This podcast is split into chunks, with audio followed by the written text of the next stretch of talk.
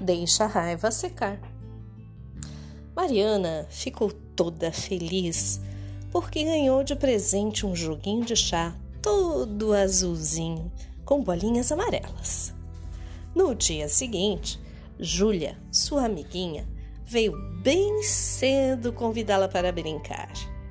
Mariana não podia ir porque sairia com sua mãe naquela manhã. Júlia, então, pediu à coleguinha que lhe emprestasse o seu conjuntinho de chá, para que ela pudesse brincar sozinha na garagem do prédio. Mariana não queria emprestar, mas com a insistência da amiga resolveu ceder, fazendo questão de demonstrar todo o seu ciúme por aquele brinquedo tão especial. Ao regressar do passeio, Mariana ficou chocada ao ver seu conjuntinho de chá jogado no chão.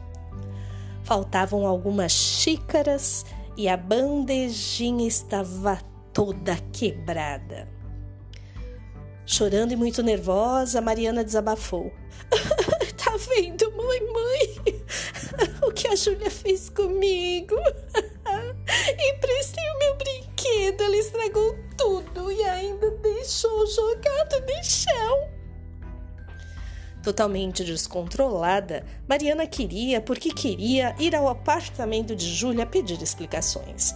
Mas a mamãe, com muito carinho, ponderou: Filhinha, Lembra daquele dia quando você saiu com seu vestido novo, todo branquinho, e um carro passando jogou lama em sua roupa?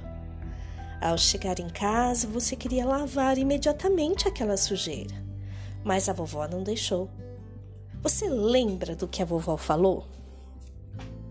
Ela falou para deixar o barro secar primeiro, depois ficaria mais fácil limpar. Pois é, minha filha, com a raiva é a mesma coisa. Deixa a raiva secar primeiro. Depois fica bem mais fácil resolver tudo. Mariana não entendeu muito bem, mas resolveu ir para a sala ver televisão. Logo depois, alguém tocou a campainha. Era Júlia, toda sem graça, com um embrulho na mão. Sem que houvesse tempo para qualquer pergunta, ela foi falando. Mariana, sabe aquele menino mal da outra rua que fica correndo atrás da gente? Ele veio querendo brincar comigo e eu não deixei.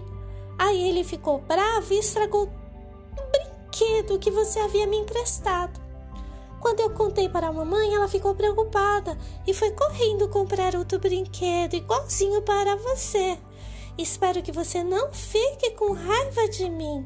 Não foi culpa minha. Não tem problema, disse Mariana. Minha raiva já secou. E tomando a sua coleguinha pela mão, levou-a para o quarto para contar a história do vestido novo que havia sujado no barro.